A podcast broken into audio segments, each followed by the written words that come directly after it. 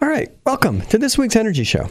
Now, on this show, we're talking about how great energy policies are made. Things like energy deregulation, solar investment tax credit, the California Solar Initiative, Energy Star appliances, Title 24. Now, but I hate to let you down. These great energy policies don't magically spring from the brains of our politicians. There's a lot of analysis and legal arm wrestling and straight out lobbying that goes into these good energy policies.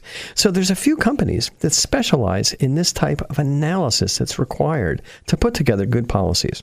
One of the best policy companies is Cross Border Energy, based in Berkeley. They provide clients with strategic advice, economic analysis, and expert testimony on market and regulatory issues in the natural gas and electric industries. And it's my pleasure to have Tom Beach, principal consultant of Cross Border Energy, as a guest on this week's show. Tom's been influential on many of California's groundbreaking energy policies, things like the restructuring of the state's gas and electric industries, the addition of new natural gas pipelines and storage capacity, renewable energy development, and a wide range of issues concerning California's large independent power community. I also had a pleasure of working with Tom on the economic analysis for the California Solar Initiative many years ago. So, welcome to the show, Tom. Nice to be here, Barry. Good to see you. All right, great, great. Good to be here on a, a, nice sunny day. So, anyway, tell me a little bit more about the kind of consulting work that Cross Border Energy does. Well, I think you gave a very nice summary there. I mean, we have a lot of expertise in how utility rates are designed. And so we have a lot of clients who have interests in, in how utility rates are established in um, not just California, but other states as well. We also have expertise in policies concerning renewable generation and policies like net metering. And, you know, net metering certainly is an example of a policy where it's an intersection between solar development and utility rate setting. So we have uh, kind of carved out a, a lot of expertise on uh, net metering and have participated on net metering issues in about 25 different states now over the last uh, decade. So that that's certainly been a focus of of our work. But other than that, you know, we're kind of a small consulting firm. I sometimes refer to myself as an energy private investigator, and whoever comes in the door with a energy related problem, we're we're happy to think about helping them out. Well, you know, you talk about net metering. That's arguably the most important policy that spurred the growth of the solar industry uh, over the past 25 years or so. And it's instrumental and it's still really kicking butt here in California. You kind of look at the other countries around the world that tried feed in tariffs and other kinds of incentives, and net metering just kind of plugs along as being the most efficient, at least in my view, way of incentivizing solar customers. Yeah, I, I would agree. I, net metering has had a, an amazing longevity. I think that the real reason is that it's simple and customers intuitively understand and it, it, makes sense to customers just the simple idea of running your meter backwards and getting credit for the excess energy that you send out to the grid in that very simple way so it's it's very easy for customers to understand and it, you know what I end up doing is running the economics of net metering, which turned out to be surprisingly complicated. But even when you crunch the numbers, it turns out that in most states, it's rough justice. It's it's roughly the right price for the electricity that uh, customers turn to the grid. Yeah, it makes total sense. And we kind of went through that with the California Solar Initiative. So tell us a little bit about what support you did for that CSI California Solar Initiative program does 10 years ago or so. Yeah. When uh, California got the idea of you know doing a, a long-term solar incentive program, there was the question of, well, is this going to be a good deal for ratepayers? Is this going to be a, a cost-effective program? So we provided some analysis on behalf of the solar industry into the California Public Utilities Commission's proceeding that kind of investigated whether that kind of program would be cost effective. And what we did was, uh, you know, California has had a very lengthy track record of supporting energy efficiency, you know, getting people to put in more efficient appliances and improving the efficiency of buildings.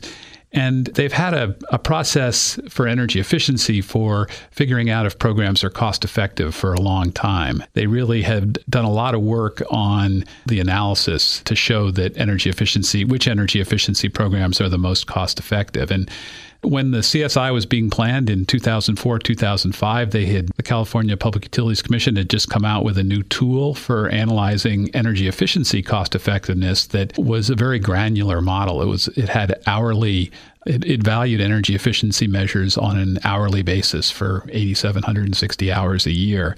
And, you know, we realized that that tool was perfect for solar because you know, obviously one of the complexities of solar is that the production will vary every hour of the year. So you need a tool like that to analyze the cost effectiveness of solar. So we for the analysis that we did back then is we brought this tool over from the energy efficiency sphere and we used it to analyze the benefits that consumers and ratepayers in California would realize from this large scale multi-year incentive program. Yeah, and I, I, remember that some of the biggest benefits were the reduction in the transmission and the distribution costs that you're able to achieve by putting the solar on the roof of the building that's using it, rather than putting the solar, you know, far away in the desert. You got to build high, you know, high voltage power lines and then local distributions.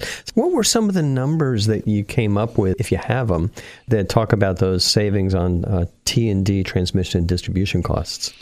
Yeah, those are actually still I think that at least in, in California, it has been recognized that those are very important benefits of distributed generation like rooftop solar.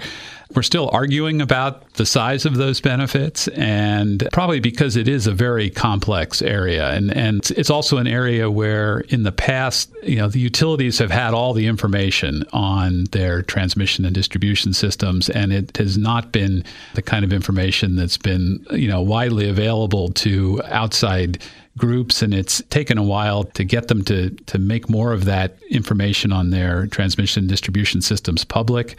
But we have made a lot of progress, and today I think ballpark you're going to see something like probably four to seven cents per kilowatt hour of benefits from reducing the utilities' need to build new high voltage and lower voltage transmission and distribution systems as a result of customers producing their own power at their homes. And also, you know, many of the same benefits also apply from energy efficiency, you know, with people putting in more insulation or more efficient air conditioners, uh, things like that. So, and I think that we're realizing is Perhaps the larger source of benefits is from the transmission side, the high voltage wires that were in some of the early analysis kind of ignored. Yeah. But those really, for example, the California Independent System Operator that runs the grid in California earlier this year announced that they were taking $2.6 billion of future transmission projects out of their 10 year transmission plan as no longer needed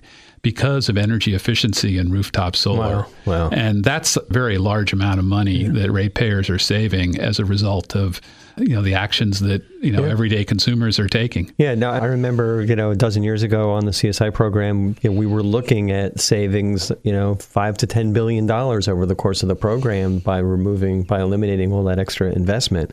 It's complicated also because it's a little bit of a zero sum game. The utilities really want to build that infrastructure. They really want to build the transmission and distribution equipment because they get a, a, rate of return on it. Yeah. And, they're, and they're going to fight like cats and dogs to make sure that they keep that asset and not let customers put the generating systems on the roof. Yeah, that is certainly probably the major source of the tension in the, the debates about net metering and, and rooftop solar. Uh, you know, my perspective on it is that as we're seeing in California, I think that California has realized that in order to get to our greenhouse gas goals of a you know, an 80% reduction in greenhouse gas emissions by 2050, we're really going to need to electrify large segments of the economy. And that means electric vehicles, you know, taking over from the oil industry. It means electrifying our buildings, you know, electric hot water and space heating. And that is a huge business opportunity for the utility yeah, industry. They, they got to put in new wires for every building. It's amazing. Exactly. And really, we really shouldn't be fighting because the way things are headed, the pie is just getting bigger. Yeah. And there should be slices for everybody. There should be slices for the rooftop solar industry and slices for the utility industry yeah. and slices for the large scale mm-hmm. power producers. But, you know, sometimes that gets lost in the squabbling. Well, I, you know, I, I, just see that you know people want the whole pie or really big pieces of the pie instead of crumbs, so they fight over it. Okay, so uh, we talked a lot about solar. What about um, uh, the, this cost shift that people talk about? There's a cost shift from solar customers to non-solar customers, um, or is it really just a profit squeeze at the utilities where they just want to keep raising their rates so that they can maintain their guaranteed profits? Kind of what's the in- inside story there, or your perspective, because you're so diplomatic. well, um, you know, we we've looked at at uh, the economics of net metering uh, as I as I mentioned in about 25 different states, and you know we have you really have to get to a, a very significant penetration of solar before, uh, in my view, you get to, to having significant cost shifting concerns. And you, you need to get to, you know, something like Hawaii, where you have 20% of the population uh, with solar on their roof um, there you you do start to encounter you know um, potential problems on the distribution system with it being able to handle that much solar. And so let me let me interrupt you there. So the problems on the distribution system are that you know, the voltages aren't right or something like that. Why don't the utilities just put in you know more control equipment to address that? Well, you know that is what they're doing, but it it, it can start to you know incur some costs to, yeah. to, to solve that issue. But that is a lot of solar. And we are hopefully heading in that direction in California, but you know, it's still under 10% in California and, and other states like Arizona you know, also have you know strong solar markets and, and are heading in that direction. But I think that net metering has has proven pretty resilient up until you get to you know a really high penetration situation. And there are some ways to address the cost shift concern without getting rid of net metering. For example, what California did with its net metering 2.0 program a couple years ago is to require everybody who net meters to be on a time of use rate, which is a, a more cost based rate. It, it more closely aligns with what the utilities costs are throughout the day, and you know that's that's helpful in preventing cost shifts, and it's it's a more accurate and sends better price signals to the customer to do the right thing as yeah. well. Yeah, it's interesting, you know, because we recommend to our customers to go on the EV rate, which is the best time of use rate. It's 45 cents a kilowatt hour during I think 3 to 9 p.m. The sun's not shining too much then, but in the morning when you got a lot of sun in the afternoon, it's 25 cents a kilowatt hour.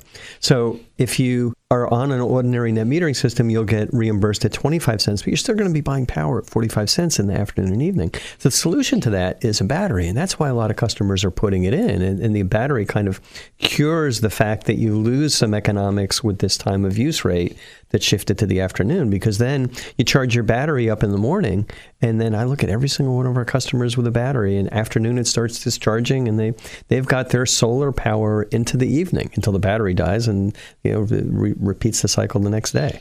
Yeah, no, no, batteries are really the the next big thing, and and I, I kind of think that once they become really economical, they will. Um, I'm hopeful that they will really help to rest the cost shift issue because they turn, you know, what has always been considered to be an intermittent renewable resource into a resource that really acts like a power plant and and that can discharge its power into the grid exactly when it's needed. You just program the battery to discharge. California's heading towards a 4 p.m. to 9 p.m. peak period and you just set your battery up to, to discharge when the power is most valuable and when the system needs it the most. And that really is going to be quite a game changer. It also, you know, if you're a homeowner, can provide you with a, an assured source of backup power when you have when bad weather takes the grid down or you know a tree limb falls on the wires in your neighborhood you know you'll have electricity when your neighbors won't so you know the anecdotes that i've experienced in silicon valley over the last 18 months i've had five blackouts one was from a tree falling down on the main wires, and the power was out for four days. The other four were from transformers blowing up. And I remember, you know, one hot sunny Sunday afternoon, the power was out for 12 hours because everybody's running in their air conditioner, which wasn't planned because they, they added it. And then a lot of people have EVs. So the, the utility, PG&E, doesn't proactively replace those transformers. They blow out, and then you're without a power for 12 to you know 24 hours. And and it's an emotional want that a lot of people want. They're, they're saying, hey, the payback on the battery, seven to 10 years based on the net metering time use shifts, and battery lasts 10 years. It's margin original, but they just say emotionally, I want that backup power. I don't want to, you know, I don't want to have to stop watching TV or heck, I don't want to be able to drive my EV if the power goes out. And it's a big benefit. And those of us who live in the the sort of urban wildland interface where the fire concerns have become uh, especially front and center in the last few years. And, you know, the utilities are talking about turning the, the grid off at certain times. Oh. And that's another potential reason that you may need to have backup power at your house in the future. And, and of course, we live, you know, in earthquake country and if we ever get a big one, then we really will need it. Yeah, uh, yeah. But perhaps for an extended period of right. time. And a gas generator, if it's natural gas, the natural gas is going to be out. If it's gasoline, I mean, you look see what happened in Puerto Rico and Florida and, and Texas last year. That you know, you might have 20 gallons of gas sitting around in, the, in your gas tank or your garage. may power the generator for a day or two, but if your power's out for two weeks, what are you going to do? And then the great thing about a solar backup system is every morning when the sun comes up, that battery recharges. It's going to work uh, almost indefinitely. So tell us a little bit about your experience with rooftop solar. You put a system in in 2003, and how's it performing over the, over the last 15 yeah, years? I was I think I was one of your first customers. well, I remember you very specifically. We did a detailed economic analysis. You wanted to go on the time of use rate. Your bill was really low, and I tried to talk you out of solar because I said, you know, Tom, you're going to have like a 12 or 15 year payback, and you sure you want to do this? And it's like, yeah, yeah, yeah, I want to do it. So happily installed it for you. So you know, it's worked out very well. You know, the system has been running for 15 years without a hiccup. I think the panels in the inverter have been fabulous. You know, the the only issue that we've had is that uh, I had it hooked up to a computer to monitor it, and after 15 years, the computer gave out. But in terms of producing electricity, it's been uh, you know it's been fabulous, yeah. and we've actually measured the degradation over 15 years the output's gone down at, at about 0.4% per year, which is a little bit less than kind of the standard half a percent a year that is sort of the industry standard assumption for solar degradation. So that's been right in line with expectations. And I think we actually had uh, kind of an interesting thing. We had our the record year was actually in 2013 when the system was 10 years old because that was during the drought. And you know, it turns out that the output is inversely correlated to the amount of rainfall in San Francisco. And and we have we have our highest production during the drought years and the lowest production during the wet years. Wow, that's interesting. And you know, if I recall, I think you had Kyocera panels, and they're cranking along, and that that SMA Sunny Boy inverter was a classic, and that's cranking along. Um, but the dilemma that you have right now is, I think the SMA software was probably DOS based, and go find another DOS computer. So the monitoring is a challenge. Yeah, it, it, it does seem like we, we haven't quite figured that out yet, but we'll get that working. All right, all right. So, are you looking to expand or change your system? Is it meeting your needs as far as the energy that you need in the house? Yeah, you know, we've I think that, as you mentioned, we're, you know, we've been on a time of use rate for 15 years too. I think that's actually the biggest thing that I've learned personally is that it's not hard to make the time of use rate work. Now, we, we live in Berkeley, so it's a coastal climate, and we, we only just added air conditioning to our house this year, so we haven't had air conditioning. But it's been, in terms of running the appliances and doing all of that stuff off peak, has been remarkably easy. And we've actually gotten to a zero bill just about every year, even though the system only produces about two thirds of the power that we use. And that's just because you know we produce during the on-peak period and, and get credit for it at a, at a high rate, and then we use most of our electricity at nights and on weekends at a very low rate. So we can get to a zero bill, even though we only produce about two thirds of the power that we use. Yeah, yeah, no, that, that's that's what's great about net metering because you're running the meter backwards at a higher rate. Are you on Marin Clean Energy or Alameda? We are now on, okay. Marin, Marin, on Marin on Marin Clean Energy. Yes. So they'll, they, I think they reimburse you if you have a, a, credit over a certain amount at the end of the year. Yeah, we just our community just converted to them this year, so I don't have much experience under that. But their rates are very similar to PG&E's. Yeah, yeah. No, I'm, I'm hearing a lot of good things about all of these uh, community choice aggregation plans, including the one in San Jose and uh, the one uh, in Silicon Valley, Silicon Valley Clean Energy. So, all right, your experiences are great. It's happy to hear, uh, you know, a happy long-term customer and, and looking at somebody who's going to probably expand the system when you get an EV and things like that. So, but regarding cross-border energy, how can people get in touch with you, and, and you know what kind of consulting are are you looking to expand to? Well, as I mentioned, we do consulting on technical issues that are related to public policy issues, um, and you know we do. Um, you know, expert witness testimony for uh, clients who have business before the California Public Utilities Commission or commissions in other states. Um, we, uh, if you have a, a, a, solar project that has uh, issues, public policy issues that you need technical assistance on, um, we've we've done that kind of work. Um, and like I said, we're you know if you have a we recently did a survey of electric vehicle charging costs in California for the auto industry, so we've we like to do sort of cutting edge, interesting work, whatever comes in the door. Yeah, there's plenty there. What's the website at Cross Border Energy? Well, you can reach us. You can reach me at tomb at crossborderenergy.com is probably the best way to, all right, perfect. To reach us. All right. Well, great, great. Uh, that's all the time we have on this week's Energy Show. And thanks, Tom, for joining us uh, on the show today. Great insights. And thanks to all of our listeners for tuning in. If you missed any of today's show, you can always go to our website at cinnamon.energy and listen to the podcast.